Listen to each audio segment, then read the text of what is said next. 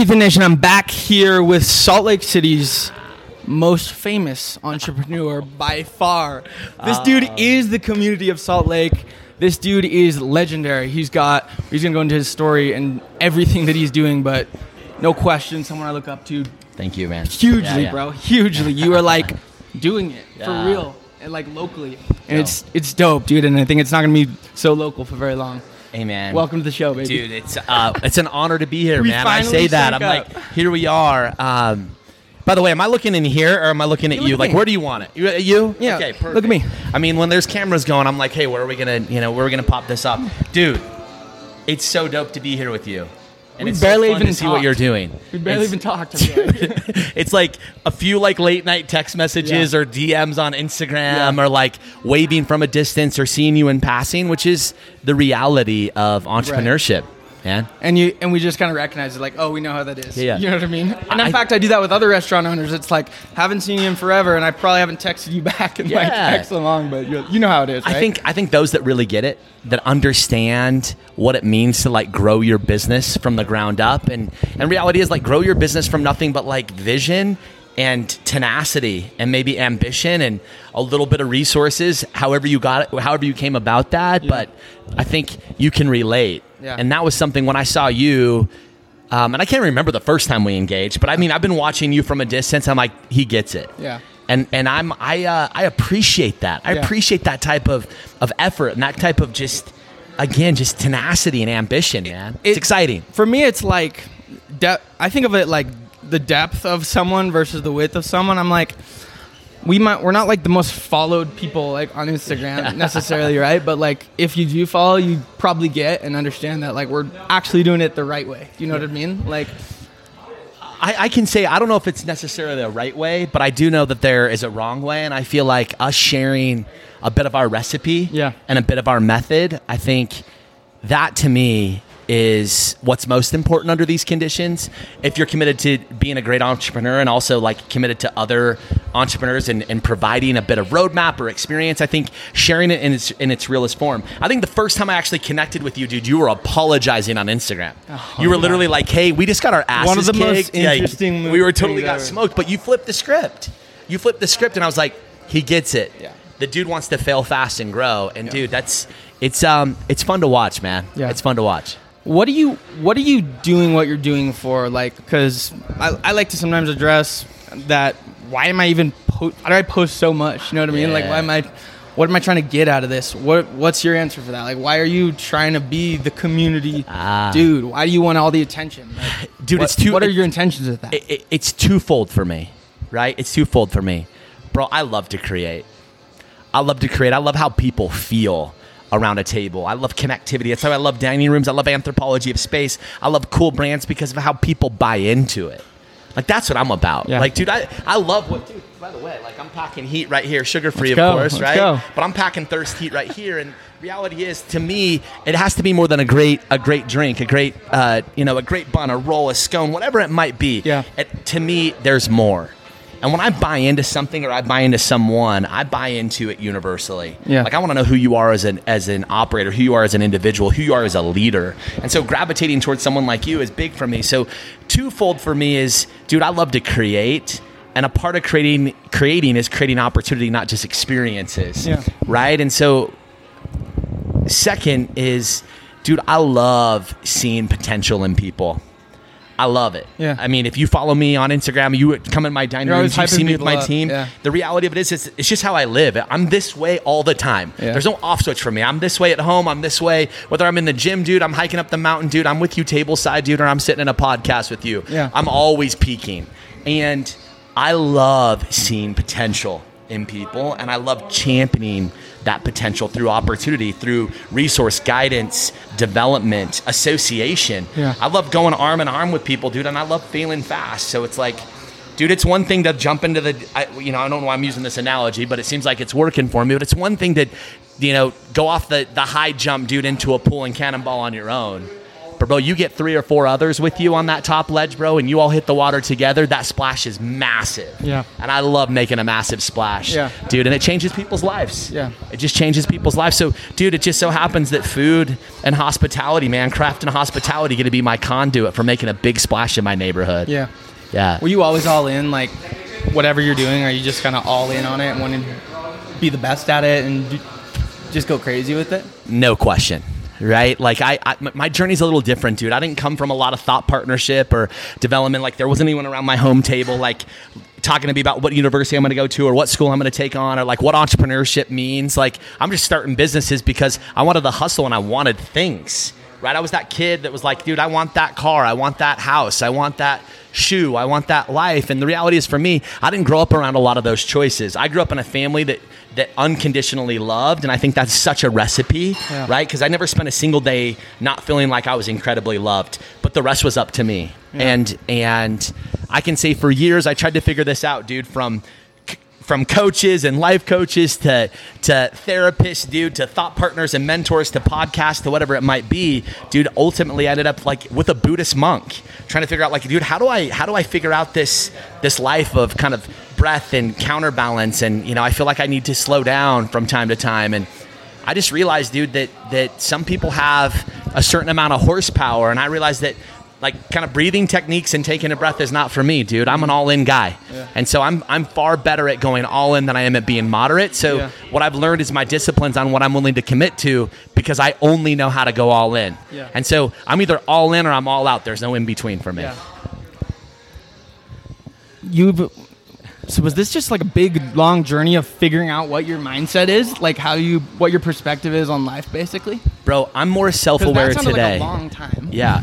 There's And I'm thinking I'm 24, like dude and i'm telling you, know- bro i didn't start to figure this out like i'm in my late 30s but i feel like dude i feel better in my late 30s than i felt at 30 and at 24 25 like you dude you're incredibly thoughtful and resourceful you ask a lot of questions at 24 i didn't ask anybody shit dude i just thought i had it all i thought i knew it all i was like this young executive traveling the country opening restaurant after restaurant Yeah. and i thought i had it all figured out and the reality is at 24 25 i didn't know anything Yeah. compared to what I know now. And so the self awareness came from a lot of hard failure. Yeah. It came from like the self convincing narrative that I told myself I wanted to, to be something without listening to what I truly wanted to become.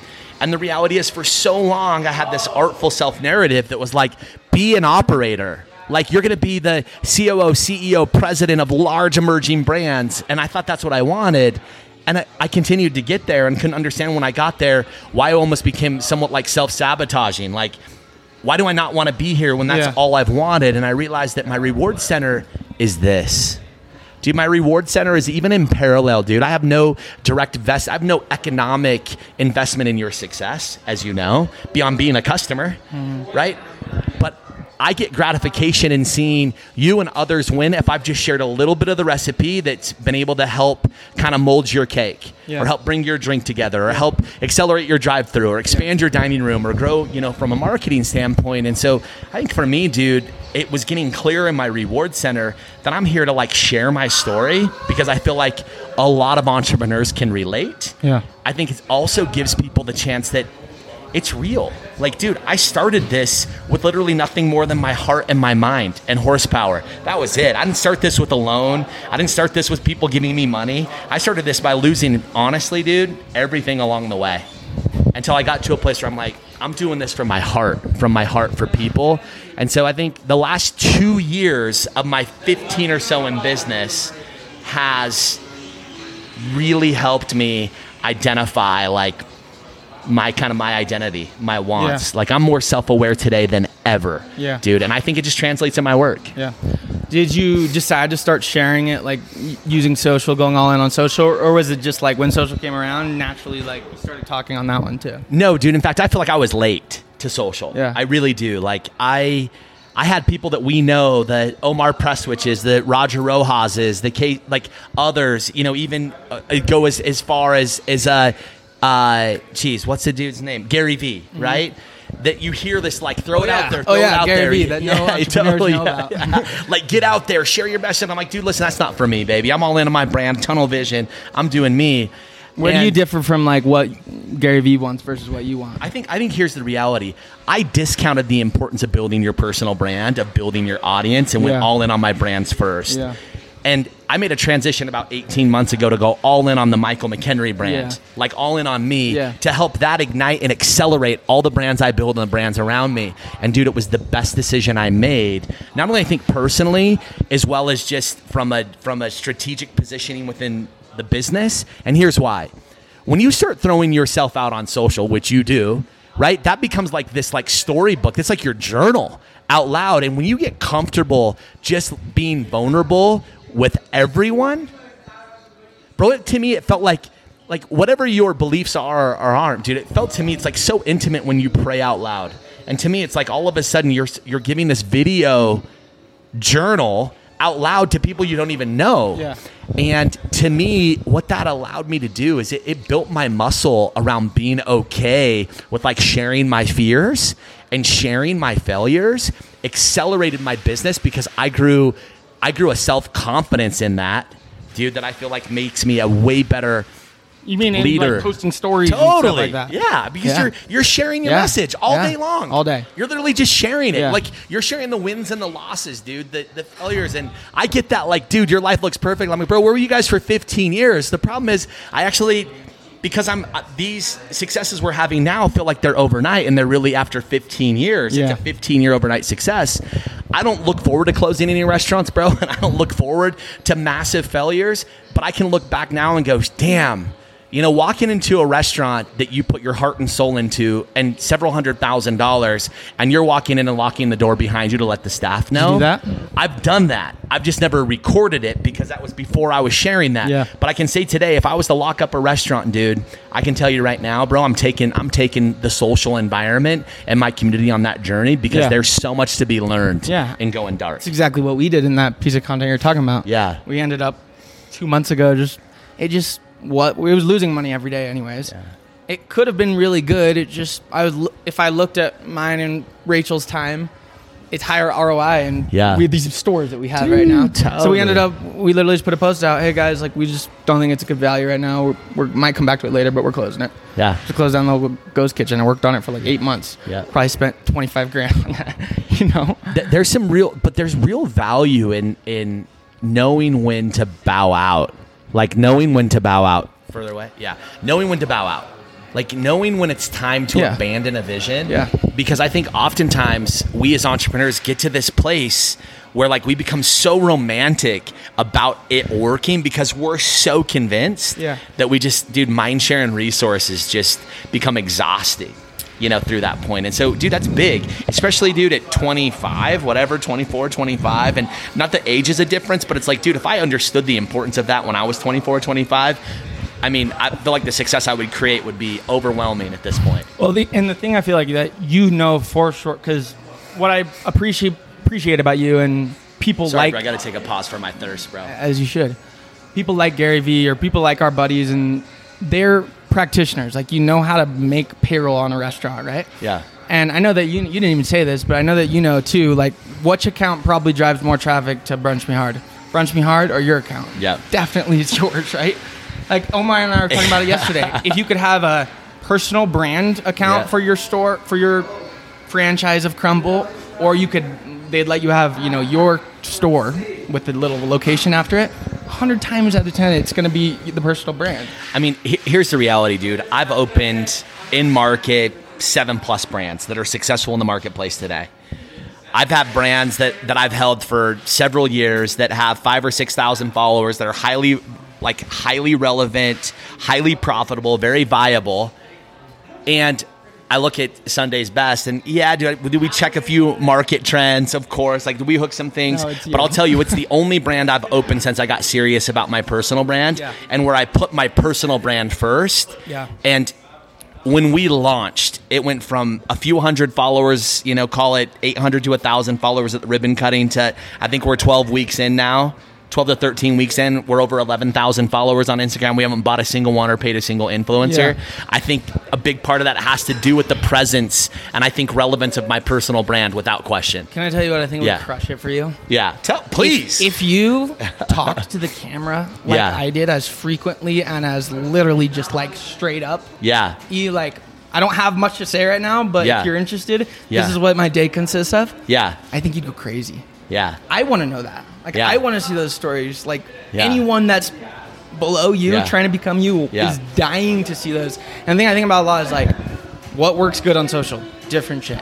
Yeah. Different shit works good. Like, you have to change it up. yeah. And if you, I could take your account from fire to just out there. Bro. Let's do this. You know, it's interesting. Is that, was- something that like a little bit like you're not comfortable with? No, to, dude. Here, here's the reality. time, Like, like- during the pandemic, right when all the restaurants were closed, I'm running these round tables.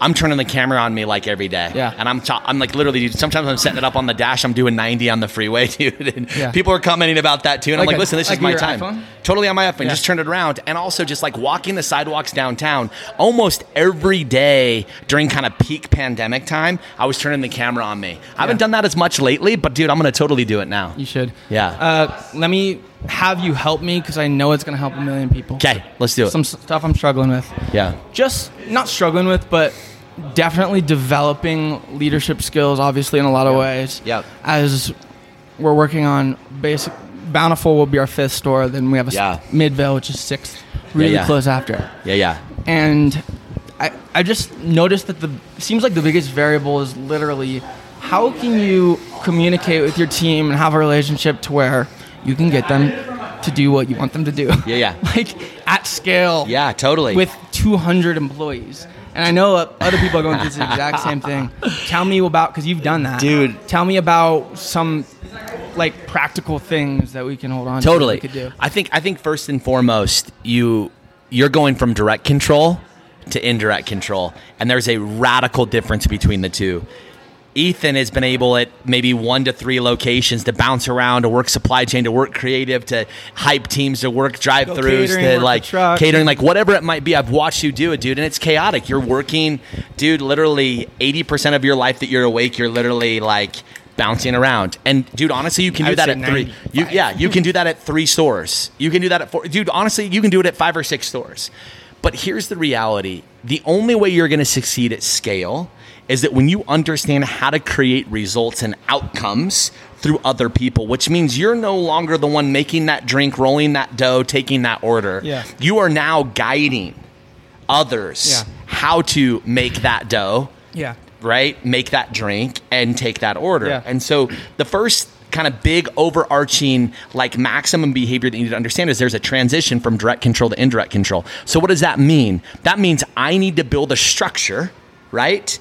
Around getting people, really, the reality is this building a structure to duplicate in your likeness, which is like, how do I build five more Ethans? How do I build a framework? And oftentimes we go, oh, well, it's training, or it's systems, or it's build cards, or it's it's uh you know it's leadership summit This it's communication it's it's you. this platform and all of those things are real but i think what we have to understand when we go to scale is that we no longer have direct control of our success we have indirect control of our success and we have to get the 10 other ethans to execute at that level Yeah. and what's beautiful about mastering the art of indirect control is that your Ethans that you duplicate will actually be better than you. You will actually find some, they may not care about the business as much as you do, but you're going to find someone who's actually better at taking orders than Yeah. you. They're going to find someone who's actually a better manager than you. Yeah. You're going to find someone with greater, you know, culinary background and expertise than you. Yeah. And that takes a lot of confidence. And so for those that are listening in, for those that are kind of uh, finding themselves in this challenging space of scale, the first advice I'm going to give you is that recognize that from indirect control or direct control to indirect control, and the next one is reflection. It's all on you now. Like you have to grow an inner confidence that it's okay and that you find yourself where you don't have to be directly involved in the operation. Yeah. You have to build enough self confidence that you can execute. Now you've invested in others to get to that outcome. Yeah. And you, as an individual, have to become confident in that. So it's essentially like you're hyper focused on your stores and everything going in and out of them for one to three, and then you automatically switch to that corporate team you hire, area manager you hire, to focusing on what can I do to him to get him to do what I want, essentially. You right? got to you got to make it clear. Like Him your north star has got to be blinding bright, and you go from like what used to be the solve to every problem is more hours and more activation to this is what success looks like, and here is our plan. yeah. And so you are going to go from like you doing kind of everything and the solve to more to, to your opportunities or your challenges or successes or more labor. And now it's more strategic planning. Now it's resource deployment and good management. Yeah. And that's a shift. Yeah. It's a shift. It almost feels like I'm cheating sometimes, you know, like, no, I gotta, I want to be in, like, I gotta hustle this one out. Do you know what I mean?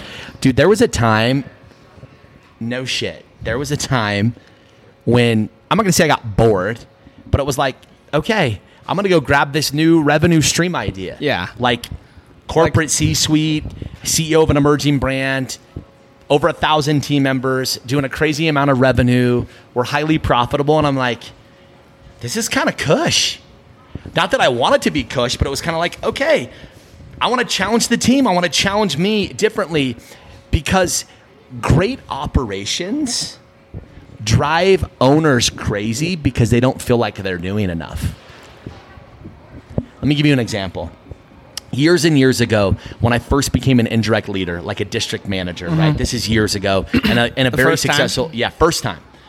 And I remember, dude, I was on the golf course with my boss, and my phone kept ringing, and I thought it was the coolest thing ever. My boss is in the golf cart with me. People are calling me, dude. Of course they need me. Like I'm solving problems on the Yeah. phone, dude. I'm like, I'm talking about like, let's get hyped up. Like we're gonna slay tonight. Everything smothered. Everything smothered. Everyone gets chips and queso. Every like everyone with the tres leches. If they don't buy desserts, you buy it for them. Like I'm literally like hyping, right? It was all of this stuff, and I'm, dude. I'm doing everything from like literally in my mind. I'm, I'm, I'm kind of creating a bit of a story now. But the reality is like it's like, dude, I'm talking grease traps, I'm talking Yeah.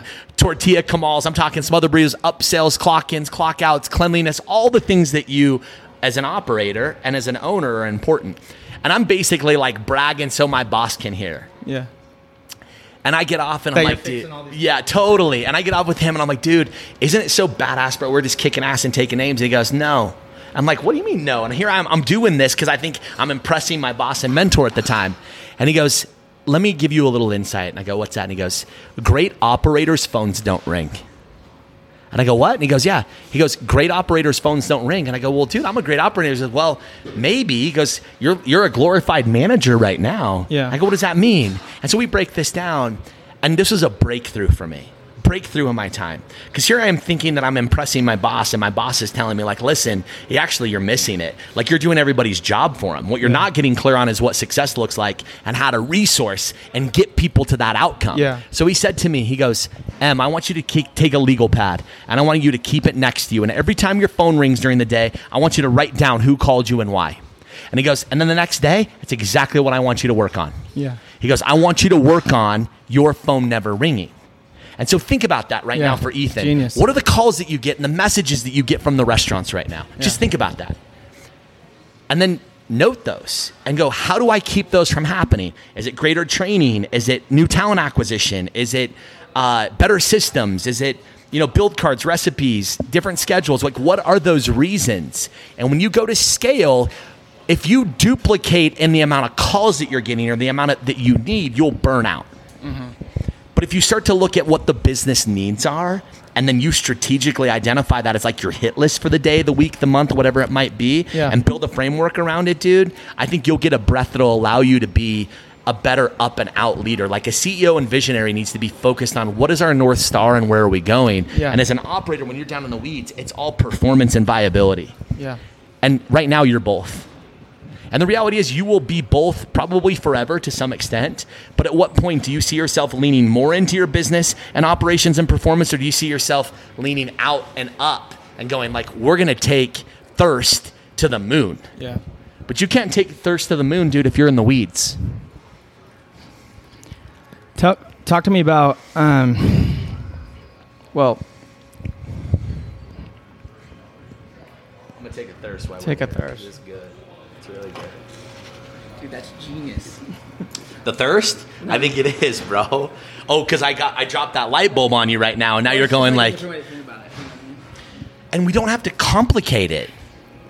Like we don't have to complicate it. Yeah. We as like owners, as operators, we think that everything has to be hard. So we make it hard. Yeah.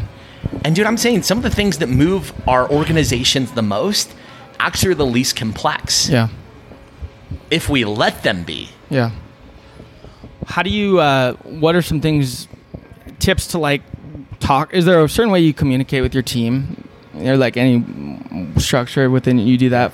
Like, I, I sometimes like, I just notice my mood can change the whole company in two seconds. Yeah. It can change 150 people just by walking into the room. Totally. And like, I don't know, do you, how much emotion do you bring into business? How much emotion do you bring into when you're upset with your team? Like, how would you handle a situation like that? Dude, I'm gonna I'm gonna bring like the what I believe is like the MBA, the doctorate of like human behavior, because that's just only hard learned like over time. And in no way am I probably qual enough to qualified enough to speak from that level. But I'm gonna bring like this isn't the 101 stuff or the 1050 stuff. This is like the advanced stuff. Give Here's the me. reality, dude, and I'm gonna give you a, cup, a couple of them. One is you have to take direct control of what you can take direct control over. And it just so happens that our biggest variable to our success is our behavior. And no one's in control of that but you. You can allow other people to affect you. You can allow metrics and schedules and environment and crisis and realities to affect that. But at the end of the day, Ethan's in charge of Ethan and Ethan's behavior.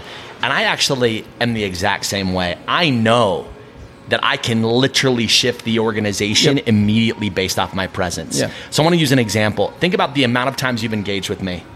Have I been somewhat predictable? Do you predict I'm going to walk in on fire? 100%. And do you whether whatever form you've seen me in, whether I'm passing you at an event that we didn't know we were going to see each other in, or you're anticipating I'm walking through the door, I'm predictable.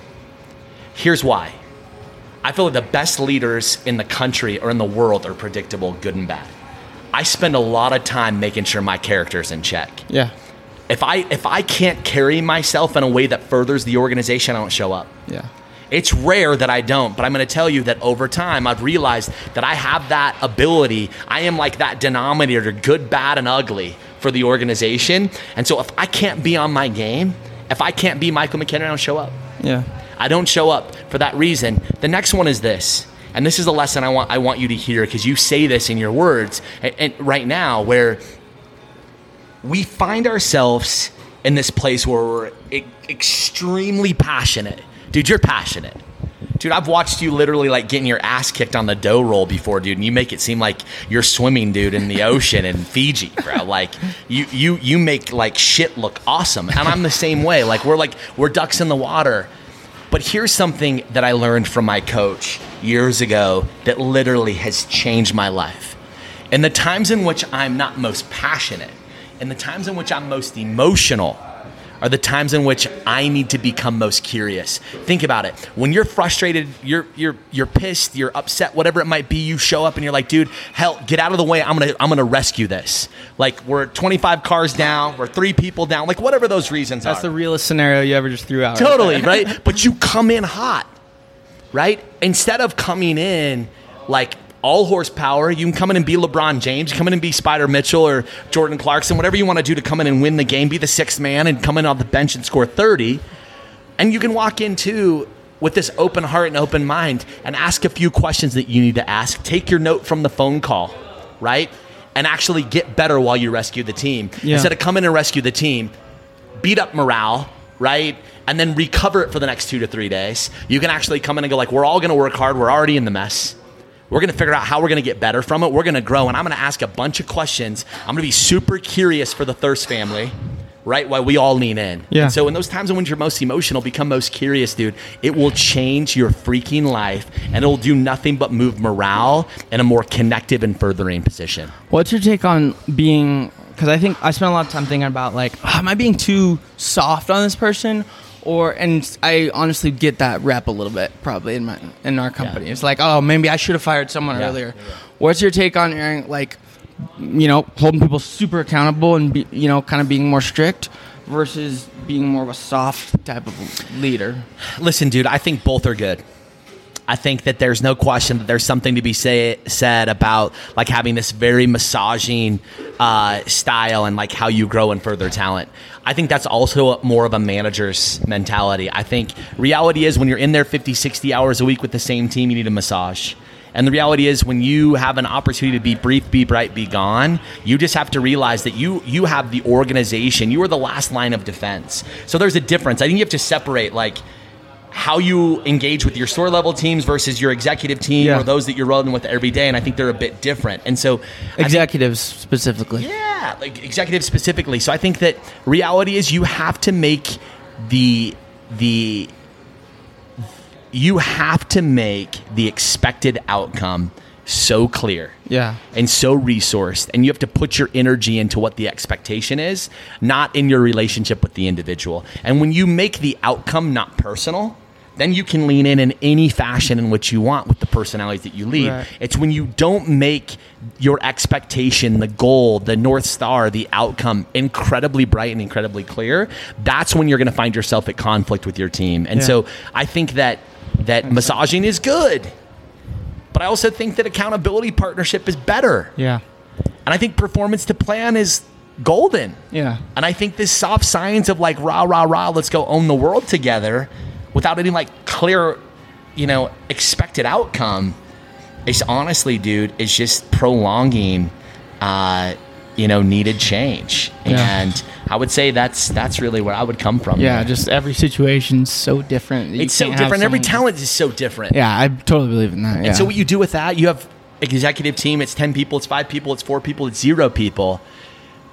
Instead of trying to figure out how am I going to work with these eight different personalities, just make sure that all eight personalities that support you understand what you expect and what what you're clear on. Like where are we going and how are we getting there? And then it'll be less about like how you're working with each one independently and more about what you're all doing to independently contribute to the mission. yeah. Like And bro, that's art. It is art. Leadership is art. And I don't think that like saying, "Hey, be be me," or "I'm trying to be you" is the right recipe. I think it's find out what you believe is best for your environment and for what you expect with your mission and vision. And literally like balls to the walls with unwavering pursuit. Get there yeah. you know with your team. As you were like earlier in your career how did you handle like the stress and anxiety of just just the pre- the stakes are higher you know what i mean? Like uh, us 2% raise in labor at four stores hurts bad, you know, versus at one store, didn't, you didn't really feel it as much. And so, just I mean, the stakes are higher. I mean, yeah. you know, more anxious, more stressed. Yeah, I think, stuff I than think, ever. I think here's the reality. I got really good at compartmentalizing. and dude, that's not healthy. You're saying like, how do you deal with stress? How did you deal with, you know, the pressures, the anxieties of performance, of growth, of well, lack of experience? Now. Yeah. Yeah, totally. No, like, dude, reality is, dude, I feel like as an entrepreneur, dude, if they're like, if you're not spending like maybe a day, a morning, a month, kind of in the shower on the floor going like, what am I getting myself into? you're actually not making a big splash. Yeah. Like you're you're not driving yourself through discomfort. Yeah. I think the moment that you become complacent or you get to a point where it's like cruise control, exit. yeah, Exit because all you're going to do is sabotage your business. Yeah. You're going to sabotage the people around you. And so I think that that is real. I think those pressures are real. Yeah. And so when you ask me like what did I do to deal with it early in my career, I compartmentalized and I just I almost like got very good at creating a narrative where it didn't exist. And I just talked myself into a new outcome. And now it's like focused on solutions. and now I just take time. I literally, dude, I'm more thoughtful now than I've ever been about my operation, about my people, about my community, about like what's important to me. And so now I just I just give myself time to process. I give myself time to think versus just overwhelm situations, myself and others with horsepower and more. yeah, Yeah, I just I spend more time on that and dude, it's why I hike almost every day. yeah, I hike almost every day to give that bit of counterbalance to my mind share. Yeah. To help me be more thoughtful and participate more. You know, I'll use this as a father, but dude, for years I thought I was a great father. And I and I I was a great provider. But as a father, you want participation, you want mentorship, you want involvement. You want to show up. And I showed up differently. I really showed up economically. yeah, And the last few years where I've shown up and participated with my daughter thoughtfully, I've become what I believe is, is a very good dad. Yeah. Because I participate. Yeah. And so I think if we take that example to our business, you have to figure out a way, and those listening that are finding themselves in this situation, we have to find a way to be more thoughtful and to participate differently, um, oftentimes differently, um, if, if we're expecting, you know, a different result right? And um, so I would say like you've got to give yourself time to think and, and to stuff, participate. yeah. Um, you are alpha, dude. You're cool. You're dope. You're dope. Thanks, like bro. people look up to you. Like what, what, what do you message? Are you trying to tell? If I like to think like entrepreneurs my age, at least at some point, will Yeah, be yeah, listening sure, to this, sure. or maybe it's my kid, or maybe it's everyone in Salt Lake. Like, what what message are you trying to spread? Like, what's what do you want to make cool? You know what I mean? Because you got a Yeah. moment where you Totally. can people are looking Yeah. up to you all over Salt Lake. Like you can make whatever you want to be cool. Like Dude, I'll tell you What do you this much right now, dude. I think again, these are kind of loaded questions, which I love, and I think they're always kind of multifaceted for me. And I think the biggest one is connectivity. Like, dude, I like while I'm sitting, why I'm sitting here with you, honestly, isn't because I feel like you need me to sit with you to, to honestly run a better business or to sell more great drinks or continue to scale. You're already doing that. Yeah. And I think sitting down with you, like, I don't have to sit down with you to continue to create success in my business. But I think here's the reality I'm sitting down with you because connectivity is important to me. Yeah. And I want a community that leans on each other, that celebrates each other's success, that recognizes that we all need, like, a tiny bit of the available market share to be wildly successful. So let's just help. abundance, dude. Let's help each other. Like, Abundance. yeah, being abundant. And so connectivity for me is huge. Yeah.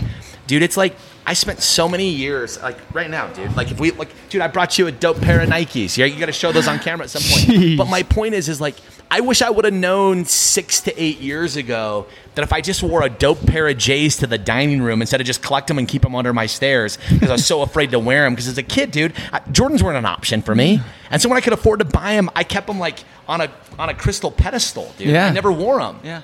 But here's something that's interesting. And we talk about connectivity.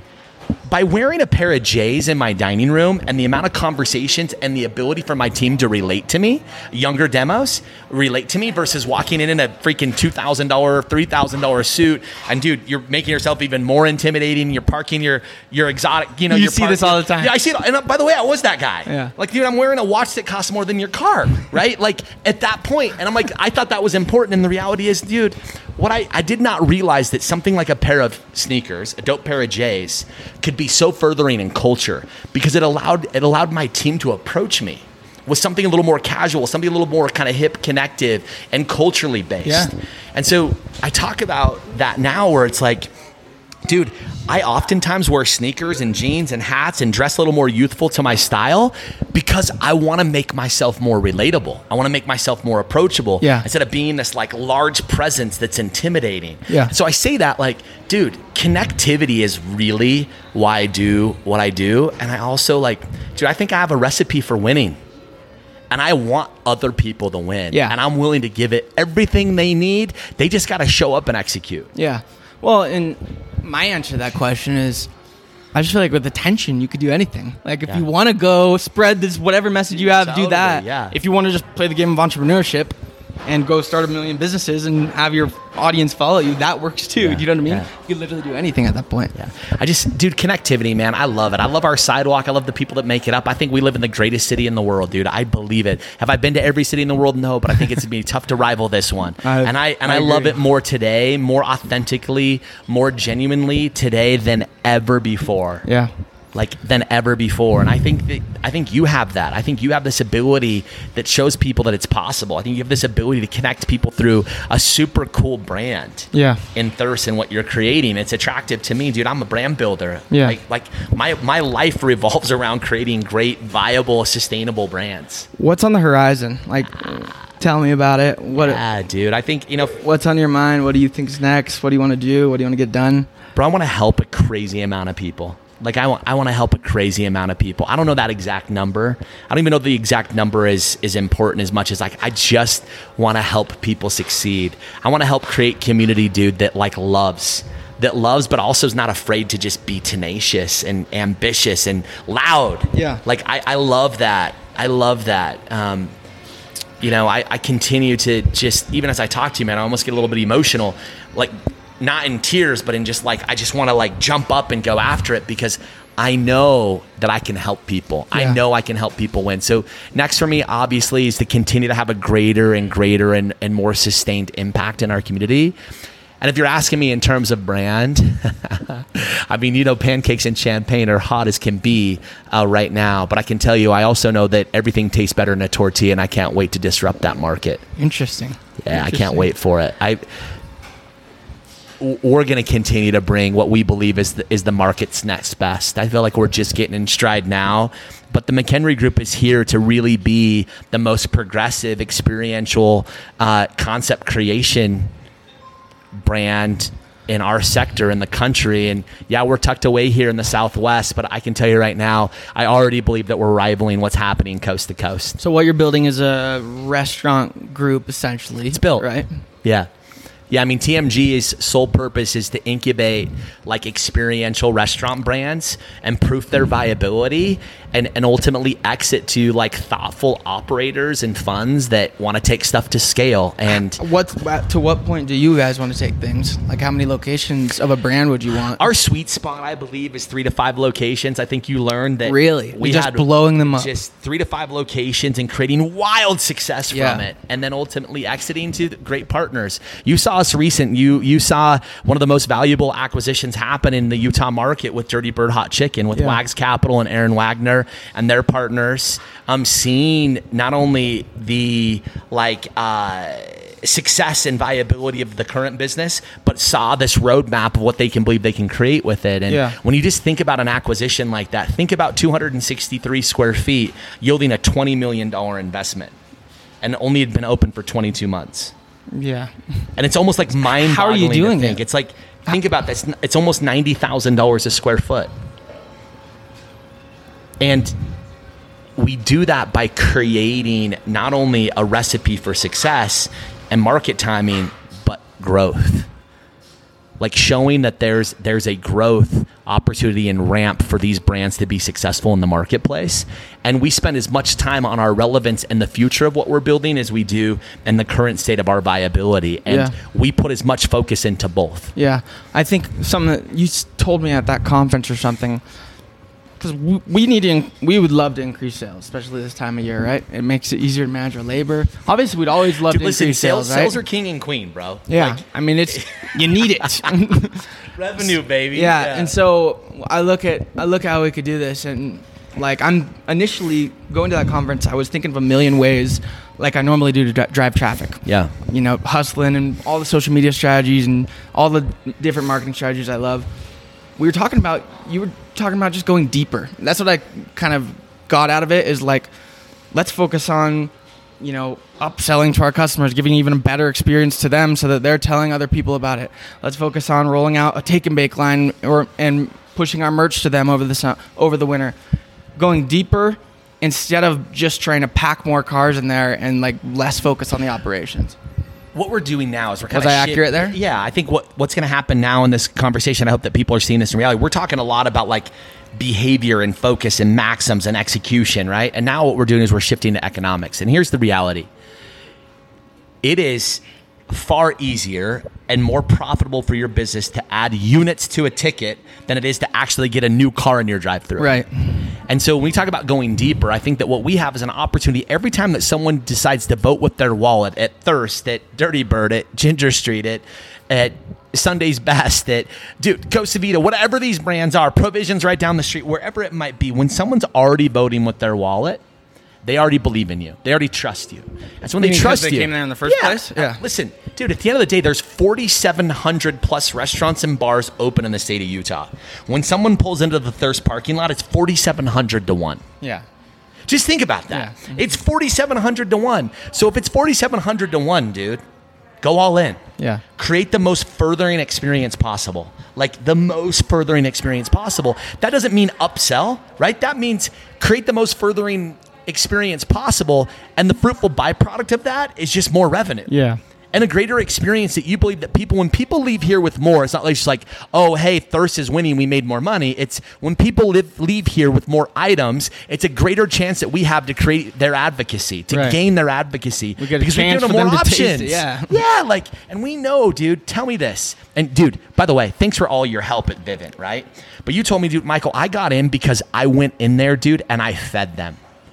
And we know that we win in our business when people drink our drinks and like drink our Kool Aid, drink our drinks, eat our food, eat our treats, and meet our people. We win. Yeah. If we're trying to just tell you that message online only, or we're trying to send you a gift card, or we're trying to email blast or SMS text blast you, or email blast you, or put up a billboard, or send you an ad, or you know persuade you online, all of those things are all a part of marketing and strategy, and all work to to whatever level in which we believe they do or don't but nothing sells our brands Yeah. more than them actually breaking bread Yeah. with you. Yeah. Right? True. Yeah. And so that's where I look at, dude, it's oftentimes not about just trying to go out and get more people in your drive through. It's like, how do we create a more furthering experience with the individuals that are in our drive through because they're actually going to put 10 cars in our line. We're going to buy one. Yeah, we're gonna buy one. Yeah, And- maybe. And, and what you yield from her, getting 10 of her friends to show up, and the return of the ROI on that, dude, it, it is like astronomically different yeah, than you buying 10 cars. yeah, it's just like, Yeah. dude, it's, it's, un- it's like, it's literally, dude, it's like a little league football team playing against the Denver Broncos. Yeah. I mean, it's literally, it's that different. yeah. It's literally that different. and it's a it, it's not the first thought of strategy like it's not like you're you, it's most people kind of default to it's almost the easier way out to like buy some facebook ads or something than really Listen, go it's hone in your It's a funnel, right? The more people you put in, what does the retention look like? So if I continue to put hundreds or thousands, whatever, it's all relative to the size of your business. I'm putting hundreds in, I'm putting thousands in, and then what is my retention like? And so, like, dude, that was kind of I'm to say the old way of doing business. That's a lot of kind of click funnels and all the stuff that happens, anyways. You know this in marketing. That's just a reality. yeah But very few actually spend their time like understanding why people are retained. Yeah. Like why is our retention higher or lower? Yeah. And if we flip the script to the other side and realize that the funnel that's it's, we don't need to create a funnel to go buy new traffic over and over and over. Let's take what we have retained and turn them into advocates. Let's turn them into brand evangelists. And what does that take? And dude, it's just it's a flip of the script. Yeah. Because the approach is different. Yeah. Bro, I can buy I literally I can buy it right now and I do. To, in, in some brands, especially early brands, dude, I have those kind of you, you you get it. I'm gonna stereotype for a minute, but like that that room of like I you know the MIT dropouts, dude. They're like smoking cigarettes, eating Twinkies, buying traffic online. I do that all the time, right? But it's a different team that you're investing in, which are like your experience creators, Yeah. right? That are in your drive-throughs, that are at your registers. It's you on your social, Yeah. like that's a different approach and i think if we see them both similarly if we see that they're both an investment into a future outcome Yeah.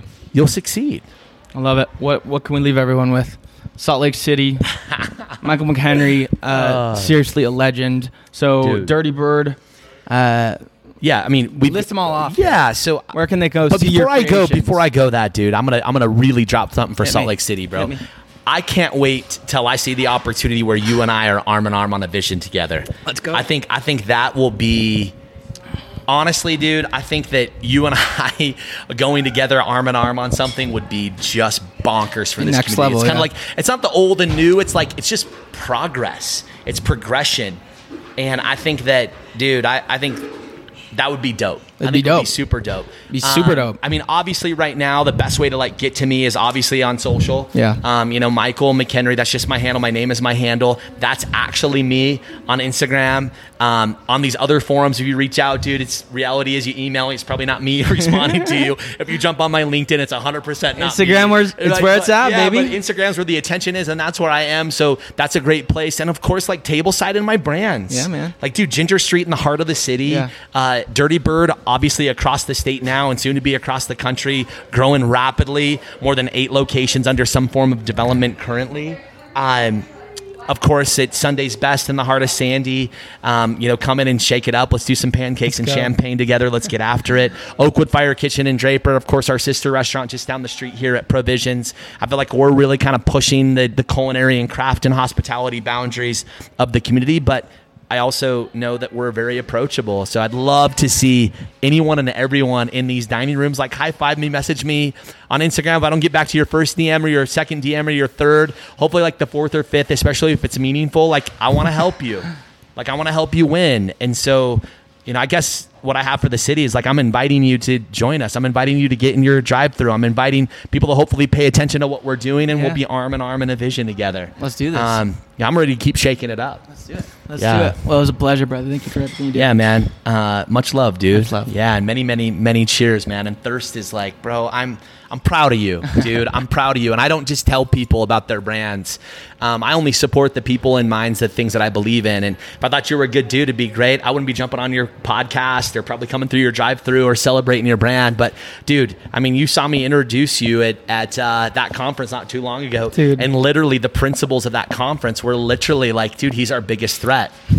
And that's just something to know, dude. When you're shaking up the business, dude, good, bad, or ugly, Yeah. dude, it's good to be a threat, and you want to maintain that. So, dude, just stay dangerous, baby. I'm going stay for it, baby. I got a lot left in the tank. You know it. Let's go. Let's go. Thanks, man. All right, man. Cheers.